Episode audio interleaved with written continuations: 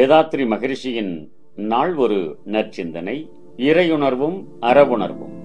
வாழ்க வளமுடன். இறைவனானவன் துன்பம் தரலாமா என்று நாம் எண்ணுவோம்.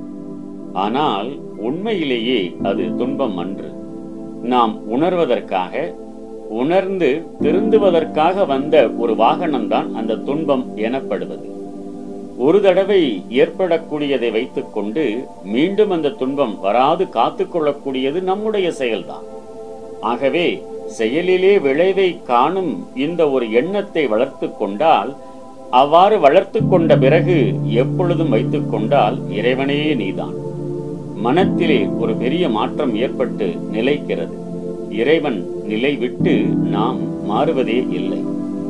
ஏனென்றால் எப்பொழுதும் ஏதாவது செயலை செய்து கொண்டே தானே இருக்கிறோம் அந்த செயலிலே விளைவு வரும். அந்த விளைவு இறைவனுடைய கருணை இறைவனுடைய வரம் என்பதிலே ஒரு எடுத்துக்காட்டு என்பதை உணர்கிற போது எப்பொழுதும் இறைநிலை உணர்வு மாறாதிருக்கும். அதே நேரத்திலே நாம் செய்கிற செயல் மூலமாக பிறருக்கு நன்மைதான் வர வேண்டும் தீமை வரக்கூடாது.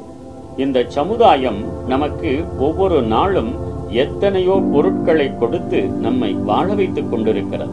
இந்த சமுதாயத்துக்கு எந்த வகையிலும் யாருக்கும் நாம் செய்வது துன்பமாக இருக்கக்கூடாது.